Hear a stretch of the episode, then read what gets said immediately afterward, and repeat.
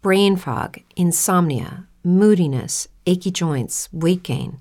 Maybe you're thinking they're all just part of getting older, or that's what your doctor tells you. But MIDI Health understands that for women over 40, they can all be connected. Hormonal changes that happen during perimenopause and menopause are at the root of dozens of symptoms women experience, not just hot flashes. MIDI specializes in compassionate care for women in menopause. Their solutions are safe, effective, and FDA approved. Plus, they're covered by insurance. A convenient telehealth visit with a MIDI clinician can be your first step to getting personalized care. They'll tailor a treatment plan for your symptoms and health history so you can get back to feeling great. 91% of MIDI patients get relief from symptoms within just two months. When your body changes, your care should too. Book your virtual visit today at joinmidi.com. That's joinmidi.com.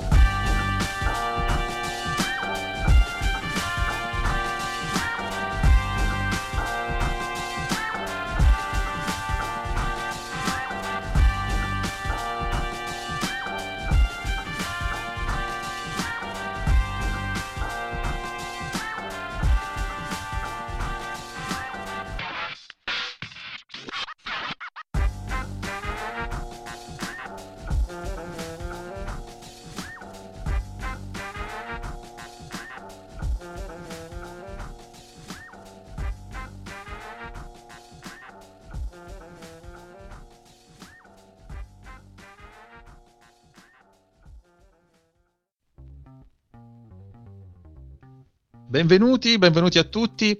Io sono Marco Dolcinelli e quella che state ascoltando è la puntata numero 78 di Tunnel, un podcast di calcio internazionale. Un podcast che torna dopo l'avventura Macao, che ci ha un attimo segnati nel profondo, e soprattutto torna in Sud America, un continente che ci piace sempre molto per vari motivi. Oggi andiamo in Uruguay e insomma, se siete su Twitter, probabilmente avete già capito chi sarà il nostro ospite. Ma prima di uh, presentarvelo, vi introduco la redazione, cominciando dalla persona che si trova più a ovest, ossia Edoardo Buganza. Ciao Edoardo, come stai? Ah, e poi hai inaugurato questo filone così eh, geografico che mi destabilizza eh, esattamente come prima eh, eh. quando non, non, si sapeva chi. Vabbè. Siete mai contenti però, scusa. Eh, è vero, è vero, in effetti sì. E tutto bene, beh, sì, dopo Macao effettivamente ho avuto un paio di giorni un po' pesantini, ho dovuto ricorrere anche a qualche medicinale, però adesso sono in forma. Eh sì, anch'io ho dovuto ricorrere a, delle, a degli integratori, diciamo così. E dopo presento il saluto quello più a est, ovviamente, cioè dei due, perché in realtà sarei io quello più a est e neanche di poco, Gianmarco Lotti. Ciao Gianmarco, come stai? Ciao Marco, ciao Edoardo, qui tutto bene. Mi piace questo modo di introdurre le persone. Io vi dirò, non mi sono ancora ripreso da Macao e è un po', un po' questa cosa la sto sentendo e sono rimasto troppo sconvolto da quello Sporting Benfica. Tra l'altro Edoardo in, in chat ci ha pure scritto di un altro Sporting Benfica che non mi ricordo dove era, mi sembra a Sao No, Guinea-Bissau, Guinea-Bissau. aspettiamo adesso quello a Capoverde, Sao Tome Principe, Angola e poi quello vero ovviamente in, in Portogallo che, che, è quello che ci interessa di meno poi alla fine a noi di Tunnel. Però, vabbè. Sì, no, un, un pochino lo Sporting mi interessa sempre perché sta leggermente simpatico, poi penso che è gemellato con la Fiorentina, è tipo Benfica. Eh, non la sapevo questa cosa. No, no, è, è gemellato con la, con la, Fiorentina, sì, eh, e tra l'altro, insomma, è la prima partecipazione in Champions della Fiorentina post Calciopoli è dovuta proprio a uno spareggio contro, contro lo Sporting, quindi tifoserie gemellatissime, c'è tanta amicizia tra una squadra, tra una tifoseria e l'altra. Ah, bene. Allora dai, entriamo in argomento, come ho detto parliamo di Uruguay, abbiamo chiamato una delle persone che più sa uh, di Uruguay, uh, quantomeno nel Twitter italiano, siamo lieti di avere qui con noi il giornalista Ennio Terrasi Borghesan. Ciao Ennio, benvenuto. Ciao ragazzi, buonasera. Eh, mi avevi detto se potevi presentarmi come giornalista, ma io non pensavo che dicessi giornalista prima del mio nome. Eh, fa sempre un effetto abbastanza strano come cosa. Eh, lo so, eh, capitava anche a me quando facevo quel mestiere, poi ho smesso per fortuna. Però sì, ti, ti capisco perfettamente. Allora... Eh, anche il momento, come succede a me, in cui dicono giornalista, poi c'è l'epiteto e poi il nome. esatto. Allora, eh, iniziamo con la domanda classica che facciamo sempre ai nostri ospiti quando ci vengono a parlare di un paese. Cosa ti lega all'Uruguay? Come è nata questa, questo amore, questa passione, insomma?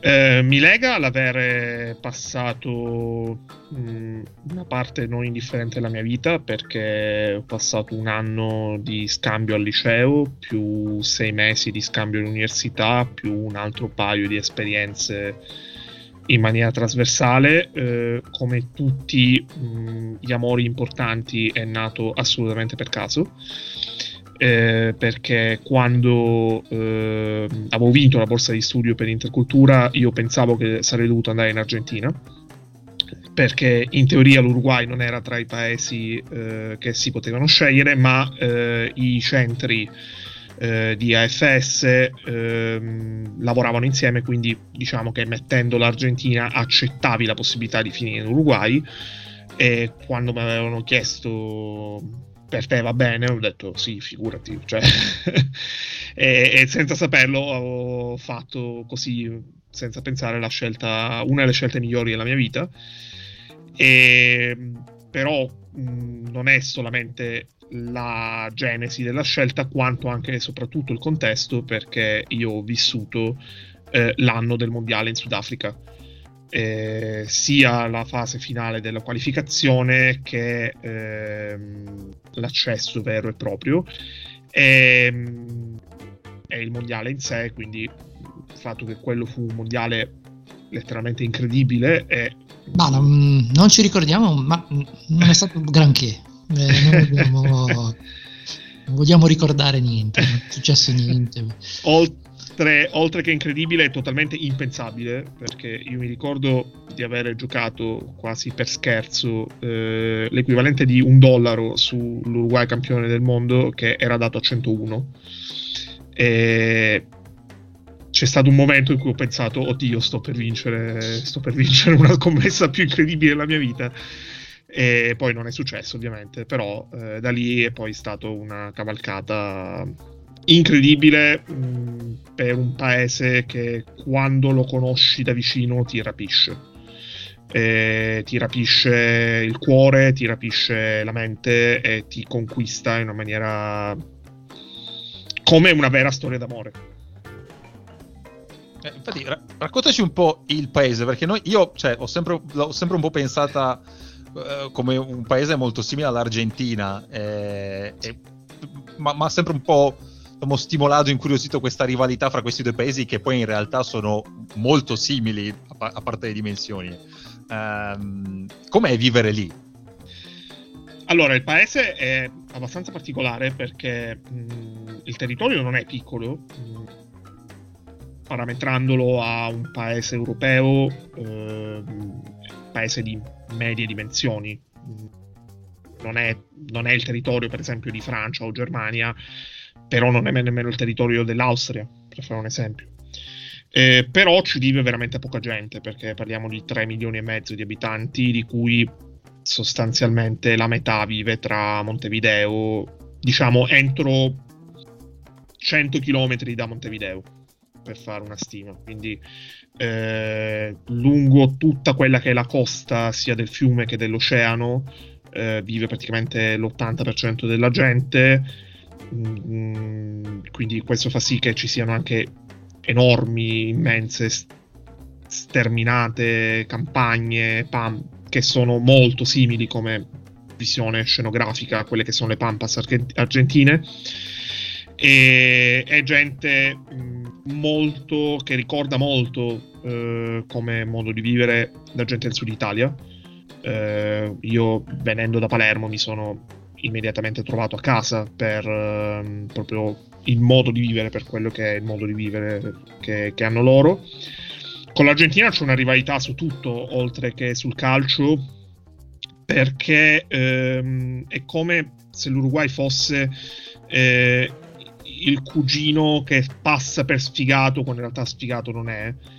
Eh, però le storie a livello di indipendenza dei due paesi, a livello di eh, eh, sviluppo di quella che è la cultura, di quella che è l'identità del paese, non sono tanto distanti. L'Argentina ottiene la sua indipendenza una ventina d'anni prima dell'Uruguay, ma mh, quelli che sono i moti, per esempio, ehm, per liberare i paesi da quella che è la dominazione, da quella che è l'influenza spagnola, eh, non iniziano in, in, periodi tanto distanti tra loro.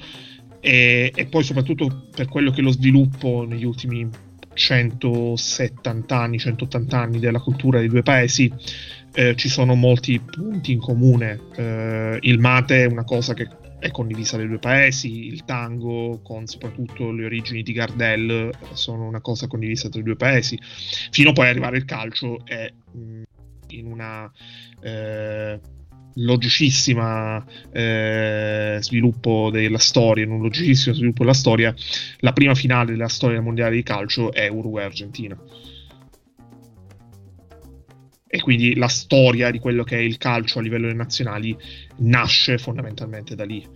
E vedere un Uruguay-Argentina rispetto ad altre grandissime rivalità della storia del calcio eh, non è la stessa cosa, cioè non è l'intensità per esempio di un Boca River per rimanere in Sud America, eh, però noti che mh, in maniera quasi inevitabile c'è un orgoglio particolare eh, il fatto che l'Argentina la scorsa estate abbia raggiunto a livello di Coppe Americhe vinte eh, l'Uruguay con 15 è un qualcosa che è stato percepito come un uh, ci hanno raggiunto anche perché poi le due nazionali hanno lo stesso numero di mondiali vinti e lo stesso numero di ori olimpici vinti che è una cosa che nessuno conta gli ori olimpici nel calcio se non in Uruguay. Quindi... Ma, ma, infatti su questa cosa ti volevo chiedere, cioè, è una cosa soltanto della federazione o davvero la gente in Uruguay dice che hanno vinto quattro mondiali? Eh, davvero la gente dice che in Uruguay hanno vinto quattro mondiali perché eh, la FIFA ha dato una specie mh, di legittimità eh, a livello di titolo mondiale di quelle tre Olimpiadi, perché non è solamente 24-28, ma anche il 20, e nel 20 vinse il Belgio la medaglia d'oro, quindi secondo questo calcolo il Belgio può dire di aver vinto un mondiale. È primo nel tuttora. Esatto. E, ehm, però è una cosa di cui ne fanno molto un moto d'orgoglio. La mia sensazione è che la FIFA abbia dato questo riconoscimento per dare un contentino, per perché a livello politico se c'è qualcosa che la FIFA può fare eh, per tenersi buono un paese lo fa, eh, specialmente quando non gli costa fondamentalmente niente. Mm, seguendo la stessa logica, lo stadio centenario è l'unico stadio al mondo che la FIFA riconosce come un monumento del calcio a livello mondiale. E, ehm, quindi pensando a tutti i discorsi che facciamo per esempio sugli stadi italiani, sul fatto che in Italia non si possano rifare gli stadi perché sono identificati come eh, patrimonio e beni culturali, eh, lì è l'unico stadio a livello mondiale che la FIFA stessa riconosce come un monumento del calcio mondiale, quindi eh, è proprio una storia, una, una tradizione, una legacy eh, cui sono tremendamente orgogliosi. E, e genera quella che è una passione che io onestamente eh, faccio fatica a rivedere in tanti altri casi. Sicuramente non ha nulla di paragonabile a quello che è eh, la passione che le nazionali europee eh, riescono a generare. in Sud America c'è una passione simile, in Argentina la passione per la nazionale è abbastanza vicina a quella che è, se non superiore, dipende dai punti di vista, quella che è in Uruguay, lo stesso vale per il Brasile ovviamente, per il Cile, per tutte le altre nazionali principali, però è un qualcosa che che è difficile da immaginare quando tu vedi una partita della nazionale allo stadio. Eh, lo capisci, cioè non, mm, se sei appassionato di calcio non fai fatica a capire il peso che la squadra ha per la gente. Ma c'è una cosa dell'Uruguay che a me ha sempre fatto strano, no? Prima parlavamo di ori olimpici. Mm-hmm. Eh, il, il, L'Uruguay ne conta due, tutti e due sì. nel calcio, e poi la cosa bella è che ha vinto tipo 10 medaglie olimpiche nella sua storia e, e praticamente lo sport in cui ne ha vinte di più, cioè, gli unici due ori sono quelli del calcio e poi gli altri sono tra canottaggio, eh, pugilato, eh, pallacanestro, ha vinto dei bronzi, però per sì. trovare una... Uh, cioè, da, dal 64 oggi ha vinto due medaglie sì. quindi per, per, far capire quanto come posso dire eh, l'Uruguay sia un, un paese concentrato sullo, sul calcio, perché eh, ci sono paesi piccoli come ad esempio l'Italia in cui eh, siamo abbastanza poliedrici no? con, sì. con, gli sport. Però eh, la cosa che mi ha sempre affascinato è come un paese così piccolo anche in confronto agli altri della, della, del Sud America, per estensione penso sia uno dei più piccoli, partorisse così tanti calciatori e, immagino che sia figlio di, proprio di questa passione smodata che hanno eh, nel, nel, per il calcio, non solo a Montevideo, ma anche nei, nei, paesi più piccoli. Salto è la città degli attaccanti, Fray Bentos, della quale poi ti chiederò più avanti, eh, penso sia la città di Torreira. Cioè, insomma, sì. eh, sono, penso che questa passione si, si veda, cioè, sia tangibile anche in queste cose qui, che, che si viva per il calcio, sia l'unico sport seguito quasi. Uh, assolutamente sì. Uh, ci sono mh, mm, altri sport che hanno un seguito, ma spesso hanno il seguito perché uh, le squadre sono polisportive. Quindi... Sì, forse, forse, il cricket eh, va abbastanza da quelle parti, se non, se non sbaglio. Mm, no, in realtà molto poco. Andava, andava mm, negli ultimi anni sempre di meno, però in generale eh, se uno sport viene seguito al di fuori del calcio, spesso è perché eh, quando tu tifi una squadra, e questo succede soprattutto per quelle che sono le polisportive della, eh, della capitale, che mh, mm, fondamentalmente Montevideo conta uh, quasi tutte le squadre della, della, Serie A, di quella che è la Primera Divisione, e mh, mm, per osmosi mh, mm, tendi a essere trasportato anche da quello che è il tifo per le squadre della, le al- delle, degli altri sport. Uh, per esempio, delle due squadre che giocano uh, l'equivalente della Champions uh, del basket, la Champions League Americas, eh, una è le, la versione basket del Nacional, eh, che mh, ha fatto una squadra prendendo giocatori di eh, ex giocatori NBA, comunque giocatori che adesso sono dei, abbastanza in giramondo, però giocano lì. Oddio.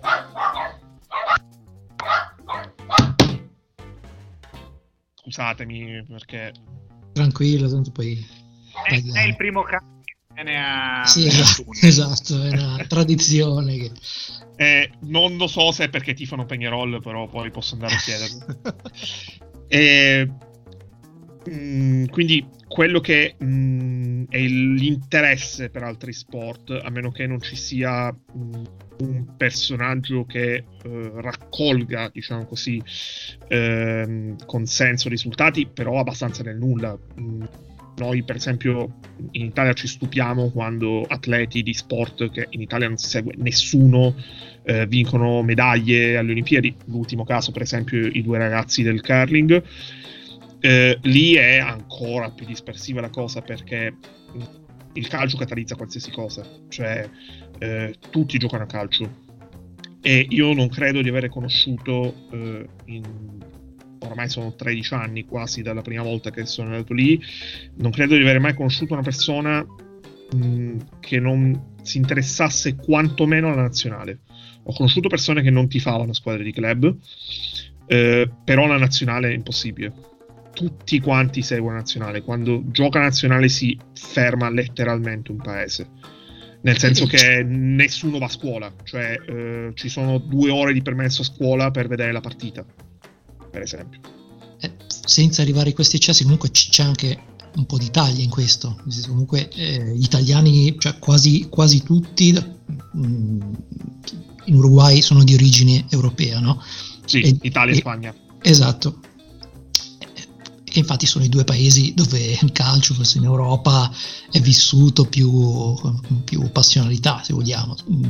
Lì addirittura anche di più, da quello che ci stai dicendo, molto bene. Sì, sì, sì. E, esatto tanto per affrontare così l'elefante nella stanza, eh, perché bisognava dirlo, e, mm, il calcio in Uruguay, eh, giustamente diceva Gianmarco, eh, fa impressione i risultati avuti dall'Uruguay perché il bacino rispetto appunto all'Argentina, prendendo il, il primo avversario storico, è molto inferiore. Eh, anche a livello di qualità ha avuto grandi giocatori, ma non tanti quanti l'Argentina.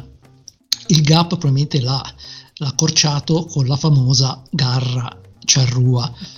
ecco, è una cosa di cui si vantano in Uruguay o è una cosa che noi, che noi abbiamo esaltato, noi, nel senso qualcuno in particolare ha esaltato eh, di per sé?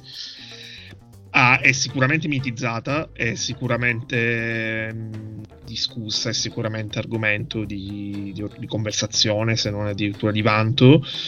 Ehm, lo era soprattutto per quella che era la generazione, diciamo, che nasce con il secondo arrivo di Tabarez, quindi 2007, eh, fino diciamo così, al mondiale, Bras- al mondiale in Brasile 2014 eh, quella, quella, generazione aveva, ah, perché comunque alcuni di questi giocano ancora, mh, dei fenomeni, perché eh, Suarez e Cavani sono due fenomeni, eh, Godin era uno dei migliori difensori del mondo al suo, al suo meglio, però aveva anche una serie sterminata di eh, giocatori ehm, di medio-basso livello che eh, a livello di club non giocavano, eh, a volte non giocavano nemmeno in Europa, giocavano in Messico, eh, in Argentina, in Brasile, eh, in, addirittura anche negli Stati Uniti in alcuni casi, però ehm, riuscivano a essere determinanti ai massimi livelli perché eh, erano la quintessenza del dare l'anima per la maglia. E questa è una cosa che è tramandata sin dalle squadre che vinsero il mondiale nel 30 e nel 50 eh, la figura mitica per, in questo senso è sicuramente quella di Obdulio Varela perché Varela a differenza di mh, giocatori come di quella nazionale nazionale 50 eh, giocatori come Schiaffino giocatori come anche lo stesso Ghigia non era riconosciuto come un giocatore di talento, ma era riconosciuto come eh, quello che è piuttosto che morire, eh, piuttosto che perdere, eh, avrebbe venduto veramente l'anima in campo. E mh, loro citano quando ricordano per esempio quella che è la legacy di Varela, il fatto che Varela non abbia mai perso in una partita del mondiale, perché quando l'Uruguay perde la, quella che è la prima partita in assoluto in un mondiale nella sua storia, ovvero eh, la semifinale del 54 contro l'Ungheria, eh, Varela non era in campo perché era infortunato. E cioè, esiste molta gente che tramanda il ricordo eh, di quel mondiale eh, e col dubbio se Varela avesse giocato eh, magari sarebbe veramente cambiata la storia del calcio perché senza per esempio eh, l'Ungheria che gioca la finale del 54 ma al suo posto gioca l'Uruguay mh, anche quella che è la legacy di un'altra squadra leggendaria come quell'Ungheria eh, sarebbe diversa per esempio. Quindi mh, sono ricordi, sono memorie, sono eh, pensieri che nascono da, da questo tema, ma eh, è, diciamo che adesso se ne parla più come riferimento immediato associazioni di idee, eh, al di là di, dei discorsi nati da Dani e da eh, quelli dai suoi discepoli, diciamo così. Eh, il concetto di gara Cerru è un concetto che si legge associato all'Uruguay, nel racconto dell'Uruguay, di, anche in tanti altri paesi. Eh, Lì adesso se ne parla decisamente di meno perché quella che stanno cercando di vedere se viene su è una generazione che cerca di essere più di talento, soprattutto di talento diffuso sui ruoli eh, e non abbastanza circoscritto agli attaccanti, per esempio, della nuova generazione. Io ho una domanda. Tu ovviamente hai citato Giulio Varela, che è un personaggio mitico del calcio uruguaiano, ma una cosa che io so- ho provato a chiedermi preparando la puntata e non sono riuscito a insomma, arrivare a una, una, conclusione, ma è questa. Eh, se si facesse una specie di sondaggio in Uruguay su il più grande della loro storia, sì. secondo te, o, oppure per certo se l'hai avuto modo di uh, discutere di queste cose quando eri là, chi voterebbe la maggior parte delle persone? Perché ne hanno avuti talmente tanti, e, ma anche tanti di tanti anni fa, per cui non so se è ancora vivo. Allora, se, se dovessi tirare a indovinare tra gli over 50-60 eh, sarebbe un lancio di moneta tra Varela e Schiaffino. Eh, tra gli under è abbastanza aperta perché moltissimi potrebbero dirti Francescoli, moltissimi potrebbero dirti Forlan Franz- eh, Francesco, che tra l'altro è proprio l'opposto de- della Garra Ciarù, è proprio il giocatore sì, dell'eleganza, proprio esatto. la, veramente incredibile, però per dire.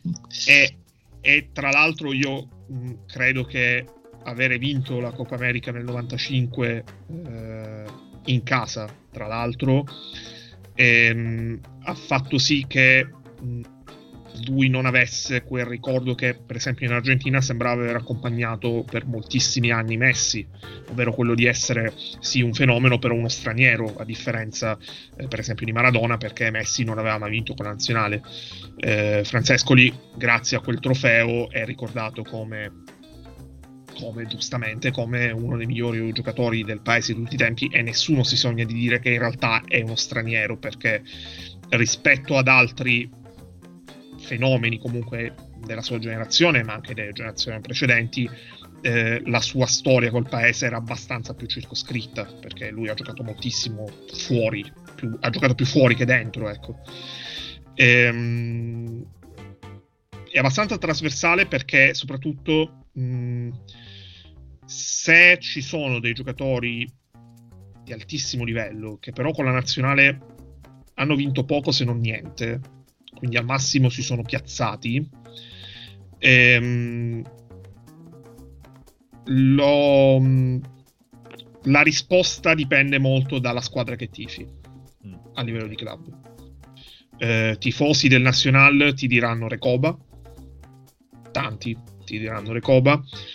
Eh, tifosi del Peñarol ti potrebbero dire di più Forlan, perché Forlan comunque, eh, nonostante anche lui abbia una parabola non troppo dissimile a quella di Francescoli, eh, però lui, eh, anche col fatto che ci è tornato a fine carriera, seppur per poco tempo, è, viene preso dai tifosi del Peñarol come uno di loro.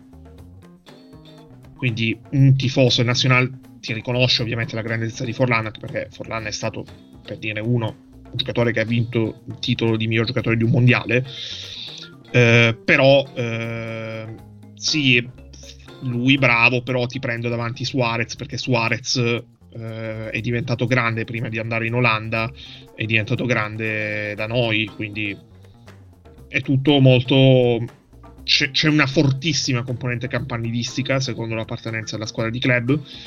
E, ehm, che viene abbastanza messa a tacere, ma quando la nazionale vince. Quando la nazionale non vince, eh, tendono ad emergere più il eh, lui non gioca perché l'allenatore è più di quella parte piuttosto che di quell'altra parte, quindi è, è, è un esempio anche di come tutto il mondo sia paese. Eh, mh, mm, continuando così sul calcio, poi magari torniamo a parlare un po' del paese. Eh? hai citato diciamo, gli anni 90 dove c'è stato un po' il boom no, dei, dei, dei, calciatori che, che, hanno calcato che i campi della Serie A. Tra l'altro, curiosamente, proprio eh, anche a Palermo sono, sono visti diversi, certo. poi, eh, e, e, soprattutto poi a Cagliari. Ecco, non ho mai capito questo collegamento tra Cagliari e Uruguay, a parte Paco Casal, eh, a parte lui. Ma eh, in parte c'è anche Tabarez, perché comunque Tabarez eh, ehm, al di fuori del, del Boca e del Peñarol, l'esperienza Cagliari è probabilmente la sua esperienza migliore a livello di, eh, a livello di club. Eh, lui col Cagliari fa talmente tanto bene da guadagnarsi la chiamata del Milan, per esempio. Mm-hmm. E poi col Milan va meno bene, però mh, mm, c'è stato sicuramente quell'esempio eh, io non ho mai avuto la fortuna di andare a Cagliari, mm, non, non, conosco Cagliari proprio come posto, però se dovessi provare a indovinare è perché eh, Cagliari, come Palermo, lo è, e questo posso parlare per coscienza di causa, per cognizione di causa, eh, assomiglia molto come città. Alla città che eh, il giocatore uruguagio che è praticamente sempre Montevideo e spesso Montevideo lascia quando eh, da calciatore va via dalla grande squadra del, mm, del paese per andare a tentare la fortuna in Europa. Quindi ritrovare quelle sensazioni, quelle vibes ehm, è più facile che trovi in un posto come quello piuttosto che eh, fare un esempio, eh, una delle due squadre di Torino piuttosto che eh, anche in una delle due squadre di Milano. Eh, una città come Cagliari, come Palermo, in certi casi anche Napoli, ehm, è più l'ambiente ti può ricordare di più quello che hai lasciato prima di trasferirti. Sì, poi diciamo che a Palermo è andata, a volte è andata bene, a volte è andata un po' male. Quando dico male, dico Egidio Arevalo Rios. Ehm, non so c'è, anche peggio, c'è anche peggio. Io, io ho, sì. una domanda, ho una domanda a un altro elefante nella stanza, questo è un po' meno, meno grave della gara Charrua. Visto che hai passato del tempo in Uruguay, voglio sapere qual è la squadra che tifi in Uruguay. Allora, eh, sì, eh, in realtà tifo una squadra che è il Danubio, Ehm, nel senso tifo a livello che ehm, due anni fa il Danubio è, cioè alla fine della stagione allungata all'inverosimile per il Covid, quindi una stagione che è durata 15 mesi fondamentalmente rispetto ai, non, ai 9 canonici e, um, è retrocesso per la prima volta dopo 50 anni in seconda. Quando è retrocesso in seconda, ho deciso, che è una decisione che rinviavo da molto tempo, però ho deciso di eh, pagare la quota e iscrivermi come socio. E eh, sono il socio. Aspetta, che prendo la tessera per vedere esattamente il numero io sono il socio numero 43.441 del, eh, del Danubio e mm, sono stato abbastanza felice di vedere che la mia quota eh, di eh, l'equivalente di 60 euro abbia contribuito a riportare dopo un solo anno in seconda eh, il Danubio in primera. E tifo Danubio per due ragioni principalmente. Eh, la prima è perché mh, mm, la casa dove ho vissuto eh, e dove vado a stare fondamentalmente le volte in cui eh, torno lì è, è, del quartiere, cioè fondamentalmente il Danubio è la squadra del mio quartiere. E mh, la seconda è perché eh, tantissimi giocatori che mi piacciono, che, con cui ho sempre sentito una vicinanza, primo tra tutti Recoba, ehm, crescono lì eh, il Danubio ha una storia che è abbastanza inferiore rispetto a quella di Pengarol Nacional, però dietro loro due è la squadra che ha vinto di più praticamente perché ha vinto quattro titoli e poi ha una grande tradizione a livello di giovanili, a livello di formazione proprio dei giocatori. Eh, ho detto Cavani, però per esempio anche Jimenez dell'Atletico Madrid nasce lì, eh, anche Forlan stesso eh, ha avuto un periodo sostanzioso nelle giovanili del Danubio eh, e quindi c'è proprio t- Francescoli pure, quindi c'è proprio grande tradizione in questo senso. Danubio che ha anche eh, tipo origine o collegamento con la Bulgaria. Eh, il, nome, il, nome, sì, perché quando ci fu l'origine, la scelta del nome è, la, eh, è quella che è anche la signora che, ehm, a cui hanno intitolato poi lo stadio eh, lo stadio dove gioca oggi Danubio, che è lo stadio di Cardines, e mh, mm, ha origini bulgare, sì. No, perché ho visto che forse di recente c'era, mh, mm, hanno fatto una maglia celebratri- celebrativa appunto che ricordava un po' anche la, la bandiera bulgara, una cosa del sì, genere. Sì, sì. Ricordiamo che la Bulgaria è, è l'Ungheria, cioè tanti no, di, di, le, le, confondono, però anche oggi cerchiamo di metterci di mezzo l'Ungheria. Cioè, Bulgaria e Ungheria sono la stessa cosa. L'ho detto anche prima per questo, ci stava. Ehm, lasciamo un attimo il calcio, poi magari torniamo appunto magari parlando anche del campionato che effettivamente io eh, conosco ben poco. E, ehm, vabbè, facendo un collegamento così un po', un po cazzo tra i, tra, i, tra i, club, diciamo, la rivalità che c'è dei club e la rivalità in politica. Mm, da quello che ho letto, diciamo, c'è eh, da anni una, mm, questa, eh, questo, questo duello eh, tra i, i, Blancos e i Colorados, queste due insomma, fazioni. Eh, teoria dovrebbero essere i Blancos, quelli un po' più eh, conservativi ehm, e protezionisti, invece i Colorados un po' più progressisti, liberali, eccetera. Uh-huh. Al di là del fatto che insomma, per anni e anni si sono tolti il potere uno con l'altro, ehm, con, sì. con rivolte, robe del genere c'è da dire che effettivamente rispetto all'Argentina, che tutt'oggi è eh, eh, insomma, in un, molto, una, una, situazione politica che cauda molto l'Italia, l'Italia, avevamo detto così anche nella puntata sull'Argentina, l'Uruguay ha avuto un 15 anni, una cosa del genere, di governo illuminato e, e infatti ricordiamo anche la, il personaggio di Pepe Mujica che sì. insomma, è stato veramente in, incredibile. Tu sei stato in Uruguay quando era Mujica presidente, se non sbaglio 2010. Sì, sì, sì, sì, sì. Tra le cose che ho visto anche le elezioni di Mujica, sì. Ecco, no, volevo sapere appunto da te appunto cosa, se segui un po' la situazione, anche perché adesso mi pare che eh, purtroppo ha vinto eh, diciamo una coalizione sì. in cui si sono messi insieme appunto Blancos e Colorado, cioè già, già, di per sé un'alleanza un po', un po', fragile, con anche un pizzico di estrema destra che come in Argentina sì. sta, sta, risalendo, ecco, cose che insomma, si va dopo da dire un'inversione a U, ecco diciamo. Eh. Che non fa ben sperare. Eh, detto ciò, in quei 15 anni si sono fatte cose molto molto progressiste, cioè roba che forse neanche noi qua in Italia ci, ci sogniamo. Ecco. se non sbaglio. Sì, per esempio, per esempio, sì.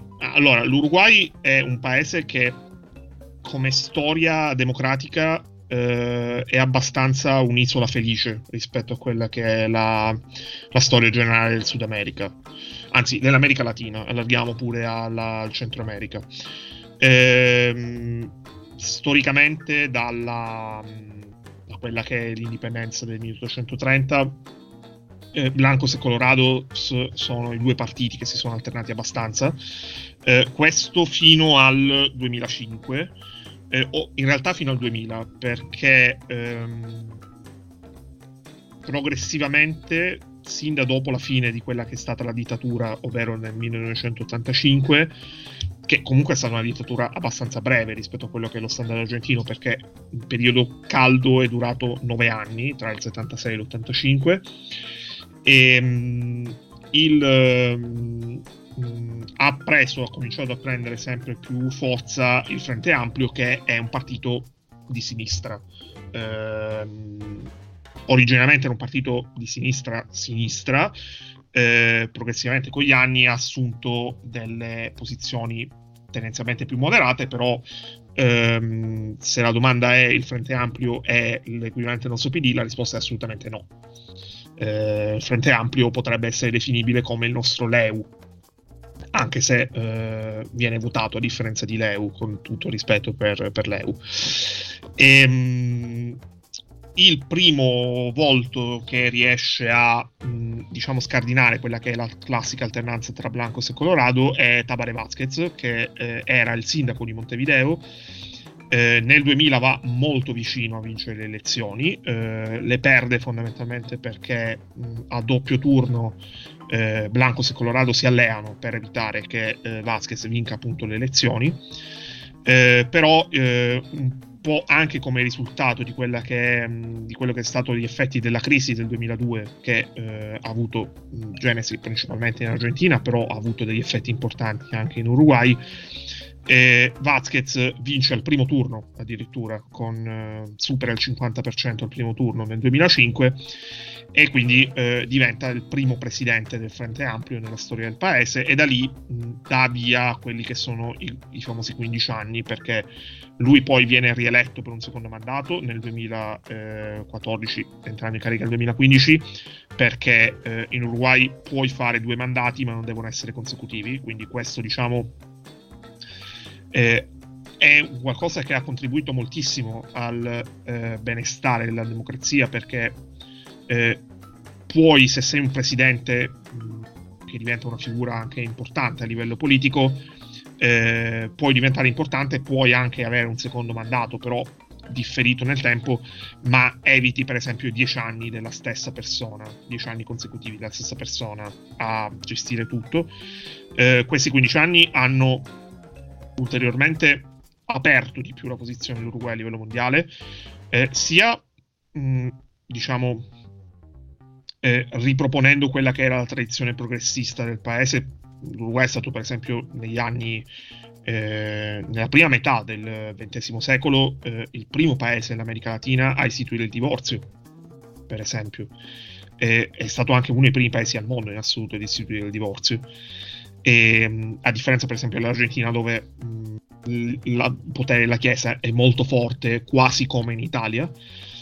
E, la marijuana è un esempio, però ci sono stati anche degli investimenti molto importanti esempio, a, livello, a livello dell'istruzione. per esempio il governo frente amplista eh, fece eh, un programma che fu molto anche lungimirante per certi versi rispetto a quella che è la, ehm, la digitalizzazione oggi, eh, garantendo a tutti i bambini delle scuole elementari un computer. Un computer piccolo, portatile, ehm, fondamentalmente per scopo didattico, però questa cosa ha fatto sì che in tantissime famiglie del ceto basso, e per ceto basso non intendo solamente mh, operai, tutto quanto, ma anche la gente che vive che viveva in quelle che eh, sono situazioni che sono assimilabili alla favela, e, mh, ha portato un computer in queste case e quindi anche tutto quello che comporta un computer stesso. Eh, anche gli investimenti a livello di mh, rete internet sono stati molto importanti, quindi mh, un paese che nonostante sia piccolo, nonostante abbia un territorio troppo grande per quella che è la dimensione della sua popolazione, eh, è, in, è, stato in grado di rendersi mh, digitale in maniera abbastanza veloce. Eh, Vasquez eh, ha fatto due mandati, eh, non poteva farne un terzo, ma poi progressivamente gli anni finali del suo, del suo, secondo mandato è stato sempre più in disparte, anche perché si è ammalato, lui è morto ehm, l'anno scorso, è morto eh, dopo una lunga malattia, dopo un lungo cancro, e ehm, Mujica non aveva intenzione di correre per un secondo mandato, anche perché già il primo fatto era... Mh, lo vedeva abbastanza in là con gli anni. Lui si è dimesso da senatore a, a ottobre del 2020. Sua moglie, che è stata pure lei eh, politica di un lunghissimo corso del Frente Ampio, e con lei, con lui condivide ehm, anche quella che è stata la storia di ribellione a quella che era la dittatura. E infatti si sono conosciuti in quelle occasioni. Mujica e la moglie, eh, Lucia Topolansky, e mh, mm, si è dimessa pure lei eh, qualche settimana fa dal Senato, quindi sono usciti definitivamente di scena a livello politico, proprio come anche figure di riferimento. E oggi c'è questa eh, accozzaglia di partiti, eh, accozzaglia di partiti, ma più che altro non necessariamente in tono dispregiativo, ma più che altro perché eh, l'unione, eh, la loro unione è stata fatta per evitare che vincessero gli altri, perché eh, le elezioni del 2020 le hanno vinte con un 2019 le hanno vinte con un margine molto risicato al secondo turno. Però a differenza, cioè un margine che se ci fosse stato in altri paesi eh, avrebbe dato origine a scontri, a eh, moti eh, di protesta anche abbastanza grossi Basti pensare a quanto è successo, eh, per esempio, in Perù. Eh, lì non è successo nulla perché comunque c'è un, un convincimento, un, un, credo nella democrazia che è molto forte. Eh, il governo attuale è un governo normale, tra virgolette, nel senso che mh, forse anche per effetto della pandemia eh, molte, molte posizioni eh, sono state abbastanza smussate. Eh, però eh, mandato dura 5 anni, ce ne sono altri due e mezzo abbondanti per eh, vedere se effettivamente si è moderatizzato eh, il governo o era la situazione contingente che, che, l'ha reso tale. Eh, tra eh, circa un mese ci sarà un, uh, un referendum molto importante perché eh, quelli che sono stati i primi provvedimenti eh, a livello proprio mh, anche urgente adottati dal governo, mh, dal governo di Lacace eh, di Lacace Pou ehm, per diciamo, invertire la rotta rispetto ad alcune decisioni del governo frente amplista ehm, saranno messe a voto una sorta di referendum eh, abrogativo che per noi è l'equivalente di un referendum abrogativo per abrogare o meno quelle che sono state queste norme, questi provvedimenti e per certi versi anche un test per vedere se eh, certo l'appoggio a C'è un ancora. governo che nasce per evitare che vincono gli altri è reale o è semplicemente destinato a squagliarsi alla prima vera prova.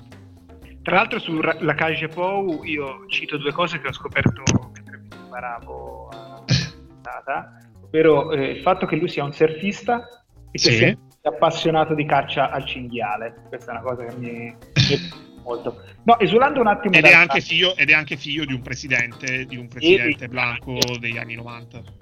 Ehm, tra l'altro, eh, no, è interessante questa cosa che i presidenti non possono fare due mandati di seguito, eh, cioè questa alternanza mi, mi, piace molto. Però esulando un attimo dalla politica, io prima ho fatto accenno a Fray Bentos, che è una sì. città, eh, se non sbaglio, sul fiume Uruguay, ehm, che tra l'altro è, curiosamente eh, dà il nome anche so per quale motivo, a una marca di alimenti inglese, tipo le pies che si comprano al, eh, allo stadio, alcune si chiamano Fry Bentos, sì. eh, non, ho, non, ho, capito. Eh, io mi piace ogni tanto pianificare viaggi che non faccio e mh, mm, mio amico mi ha parlato benissimo di Fray Bentos e anche di, non mi ricordo ora l'altra, l'altra città, però Fray Bentos mi è rimasta in testa perché penso che sia la città dove è nato Torreira, quindi esatto. ce, l'ho, ce, l'ho, ce l'ho in testa. No, volevo sapere eh, sia com'è Fray Bentos, com'è l'Uruguay in generale dal punto di vista turistico e poi com'è anche la città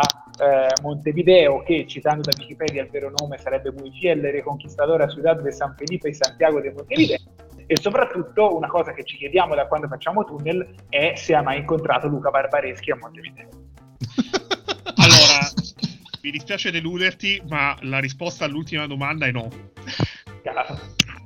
Eh, ai tempi eh, però provai a organizzarmi, a vedermi perché quando Federico Buffa eh, venne per fare i documentari eh, per il mondiale eh, di Brasile 14 eh, era a Montevideo allo stesso periodo che, che c'ero io quando sono tornato per l'università ci scrivemmo, provammo perché conosce- l'avevo conosciuto intervistandolo in Bocconi eh, un anno prima, però alla fine non ce, la- non ce l'abbiamo fatta a incontrarci. Questa è una parentesi piccola sempre per incontri improbabili dall'altra parte del mondo. Tra, tra, l'altro Federico Buffa penso che sia insieme, no, penso che da solo sia la persona che ha fatto di più a livello turistico per l'Uruguay negli ultimi dieci anni in Italia. Assolutamente sì, Beh, totalmente. E mh, mm, la cosa particolare è che eh, le due puntate, eh, la puntata sul 30 e la puntata sul 50, eh, io sapevo, conoscevo sostanzialmente tutte le storie che eh, lui aveva raccontato, quindi mh, mm, è stato bello vederle, vederle in scena anche eh, messe, messe, esposte da lui che le espone decisamente meglio di come, avrei, di come potrei mai farlo io. E, ehm, allora, per quanto riguarda Frebentus e in generale il discorso delle città dell'interior, un, un, piccolo rammarico che ho è che dell'interior ho visto poco e tra quel poco non c'è Frebentus, per esempio.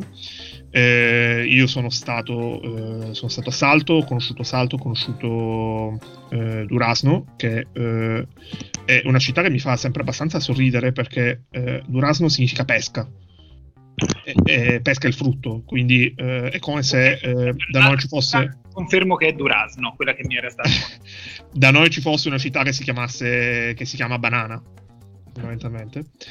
E, ehm, diciamo che queste città che non sono, non sono su una parte rilevante del fiume, eh, principalmente il Rio della Plata, ma anche il, fiume, il Rio Uruguay, come citavi prima, ehm, hanno molto la, mh, mm, nell'immaginario collettivo eh, la sensazione di città da film.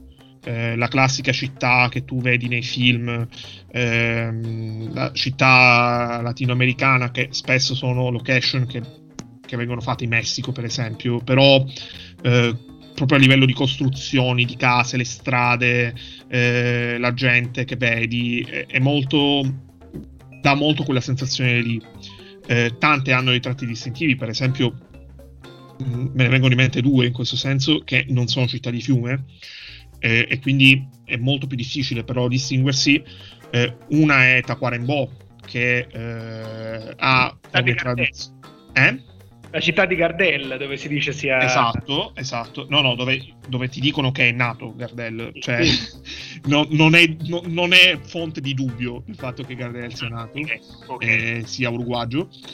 E, e, soprattutto sia tifoso del Nacional, oltre che uruguagio. E, mh, Tacuarembó perché eh, c'è molto forte la tradizione dei gaucho e c'è una grande eh, festa gaucha con eh, sterminate di gaucho, a, di gauchos a cavallo mm, che è praticamente in questo periodo dell'anno più o meno perché è tra la fine di febbraio e l'inizio di marzo. E un'altra è Artigas che ehm, eh, diciamo il carnevale è qualcosa di molto sentito in Uruguay però ad Artigas eh, c'è, eh, e cioè perché l'ho visto, eh, è quello di più vicino che puoi vedere nel mondo al carnevale di Rio. Quindi mm, il grande carnevale di Rio eh, ad Artigas lo vedi in maniera molto più risgrotta, ma perché lo vedi? Perché Artigas è eh, letteralmente sul confine con, con, il Brasile e ha una fortissima influenza eh, brasiliana eh, proprio a livello cittadino, a livello di lingua che è proprio parlato. È, mo- è, è, abbastanza facile sentire parlare portoghese come spagnolo ad Artigas, per esempio, che è una cosa che per altre città eh, non, non, puoi dire lo stesso. Eh, differenza dalla città di Fiume, perché eh, Salto, per esempio, si distingue moltissimo perché oltre ad essere la città degli attaccanti è la città delle terme. E, è, mh, è una città termale molto forte e su questo fonda tantissimo parte del suo patrimonio turistico. Poi c'è per esempio Colonia che è ehm, l'unico per esempio luogo a livello, a livello nazionale che ha eh, che è patrimonio dell'umanità dell'UNESCO, perché il centro storico di Colonia è patrimonio dell'umanità dell'UNESCO, perché è, ehm, fu costruito dai portoghesi nel Cinquecento e eh, si è conservato molto bene, ha molto mh, di tradizione portoghese del Cinquecento. E, mh, e poi da Colonia, Colonia è veramente è la città di passaggio per andare a Buenos Aires. Da Colonia a Buenos Aires il traghetto ci mette un'ora e in un giorno eh, di sole, di, ciel- di, cielo molto pulito, da Colonia vedi Buenos Aires, per esempio. Eh, cioè, mh, mm, insieme a Buffa, diciamo, stai, lo stai raggiungendo per eh, come, eh, no, pro- promozione. Sto guardando i voli su Skyscanner, ragazzi. So se... esatto, però io ti faccio una domanda da, proprio da ignorante becero, sì. italiano anche aggiungiamo, che possono essere anche sinonimi a volte. Però eh, io però non voglio andare in Sud America perché ho paura, perché c'è la delinquenza. Mm. Ecco, è vero, non è vero, l'Uruguay è una osi felice anche in quel caso, perché comunque un po' insomma, Brasile, certo. so, Venezuela, si sentono notizie anche effettive insomma, di, del tasso di violenza. L'Uruguay da questo punto di vista può essere attraente anche da questo punto di vista o no? Se lo sai. Allora, premessa fondamentale su questo mio discorso, io sono alto 1,92 m, ho un fisico abbastanza massiccio e quindi okay. quello che posso dire deve essere preso anche con un certo peso. Okay. E, ehm, io non ho mai avuto problemi. Okay e non mi sono mai sentito veramente eh, in, un, in, un, contesto insicuro. Eh, ci sono delle zone, allora Montevideo, parlo di Montevideo perché ovviamente è il posto che conosco in assoluto meglio. Eh, io Montevideo vivo, ho vissuto, ehm, il posto che chiamo casa non è in uno dei quartieri più glam della città, eh, è un quartiere abbastanza popolare dove ci sono case eh, case, loro dicono case, ma quelle sono tutte ville fondamentalmente, perché sono tutte case con giardino, non sono eh, edifici e appartamenti. Eh, ci sono case ben curate, fatte bene, però ci sono anche case che sono eh, tirate su con eh, legno, eh, lamine di metallo e materiali di recupero.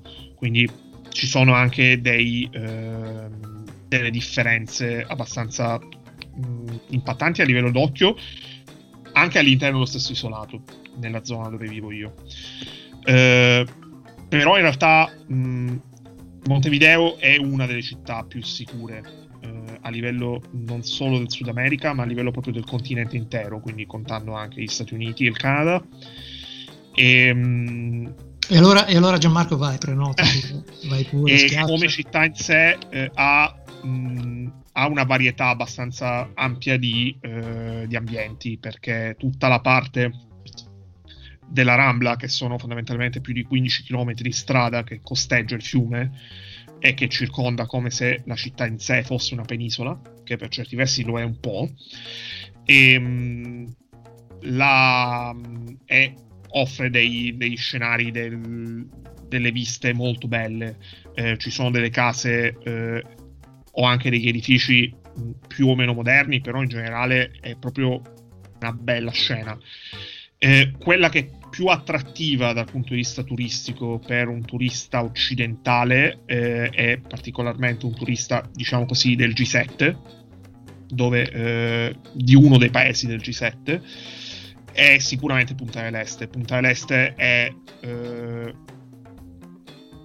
una specie di riproposizione di quella che è Miami, a livello proprio di mh, vista eh, turistica, di vista eh, di panorama. Eh, eh ha, il tratto distintivo di Punta dell'Este particolarmente è perché è la città che segna lo spartiacque tra la fine del Rio e l'inizio dell'oceano. Anche Punta dell'Este come conformazione è una penisola e eh, le spiagge di Punta dell'Este si dividono in Brava e Manza, dove Brava è eh, perché le correnti sono molto più forti, perché è l'inizio vero e proprio delle correnti oceaniche, quindi il mare, cioè è mare per andare a fare surf, quindi perfette anche per il presidente. E mm, Manza è eh, il mare più calmo e nonostante le correnti acquatiche siano affiancate fondamentalmente si crea questo contrasto che, che, che, si vede proprio a occhio nudo dove da un lato a parità di condizioni meteorologiche perché è lo stesso posto da un lato le correnti sono molto più morbide e dall'altro le correnti sono molto più forti. Quindi fondamentalmente di mare ce n'è per tutti i gusti, a meno che non, eh, a uno non piaccia il mare, per esempio, sugli scogli, cosa che per esempio in Sicilia è molto diffuso. Quindi eh, da lì poi inizia tutta la costa oceanica che è piena di eh, città di mare, di posti di mare bellissimi e tutti abbastanza distinguibili, fino a quello che è il confine col Brasile stato googolando Punta dell'Este mi è uscita una foto molto suggestiva di questa mano che esce dalla sabbia, mano enorme, non so, fatta penso, non so se di sabbia o... Carina, si potrebbe mettere come foto, così lo diceva Marco. E, ehm, invece due cavolate che nella regione di Salto, perché eh, è una sì. città ma anche la regione, eh, ho trovato la città di Garibaldi, sì. dopo Garibaldi e anche Varese che tra, tra, tutte le città potevano magari scegliere una un po' più così, invece Varese, e va bene, e che non abbiamo detto la cosa più importante, che Uruguay in lingua charrua vuol dire il paese degli uccelli colorati, che è proprio un omaggio, dato che noi ogni puntata eh, lasciamo sempre un po'. Appunto, a proposito, se Marco hai trovato qualcosa di particolare. Confesso che mi sono dimenticato sto giro, Ma recupero su Twitter eh, nei prossimi. Sa, no, conoscendoti, però io sono già su Avi Base, dico solo uno, è molto bello: lo smeraldo pancia luccicante.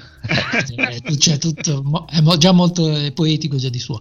Eh, dato che abbiamo un, appunto un ospite super competente, io lo vorrei spremere, quindi torno un attimo sul campionato, ma solo no, brevissimamente. Prima, vai, vai, vai. Due domande extra, extra calcio, le ultime, giuro. Vabbè, la prima la faccio a tutti voi, se anche voi alle elementari avevate il planisfero con scritto Uruguay ma senza la Y e con la I. Perché io mi, ho questo ricordo di Uruguay scritto così proprio sul planisfero dietro, dietro al, al, mio posto all'elementare. Non mi ricordo, non mi ricordo. Mai visto col, con la io, onestamente. Non lo so, forse era un errore, non lo so. E, Ma, eh, aspetta un attimo, su questa eh, è il nome anche, allora, no, mh, mm, sul, plani, sul, tuo planisfero non era sicuramente per questo, ma è abbastanza diffuso come, come nome, ma principalmente perché in portoghese Uruguay si scrive così. Ah, eh, probabilmente avevamo i planisferi portoghesi. No, eh, tutto questo girare tipo, Punta dell'Este, Colonia del Sacramento. Tra l'altro, Colonia del Sacramento non so se c'è nato o ci ha iniziato a lavorare una persona che tutti crediamo sia argentina quando in realtà è uruguayana, ovvero Victor Hugo Morales, eh, barillete cosmico. Sì, sì, sì.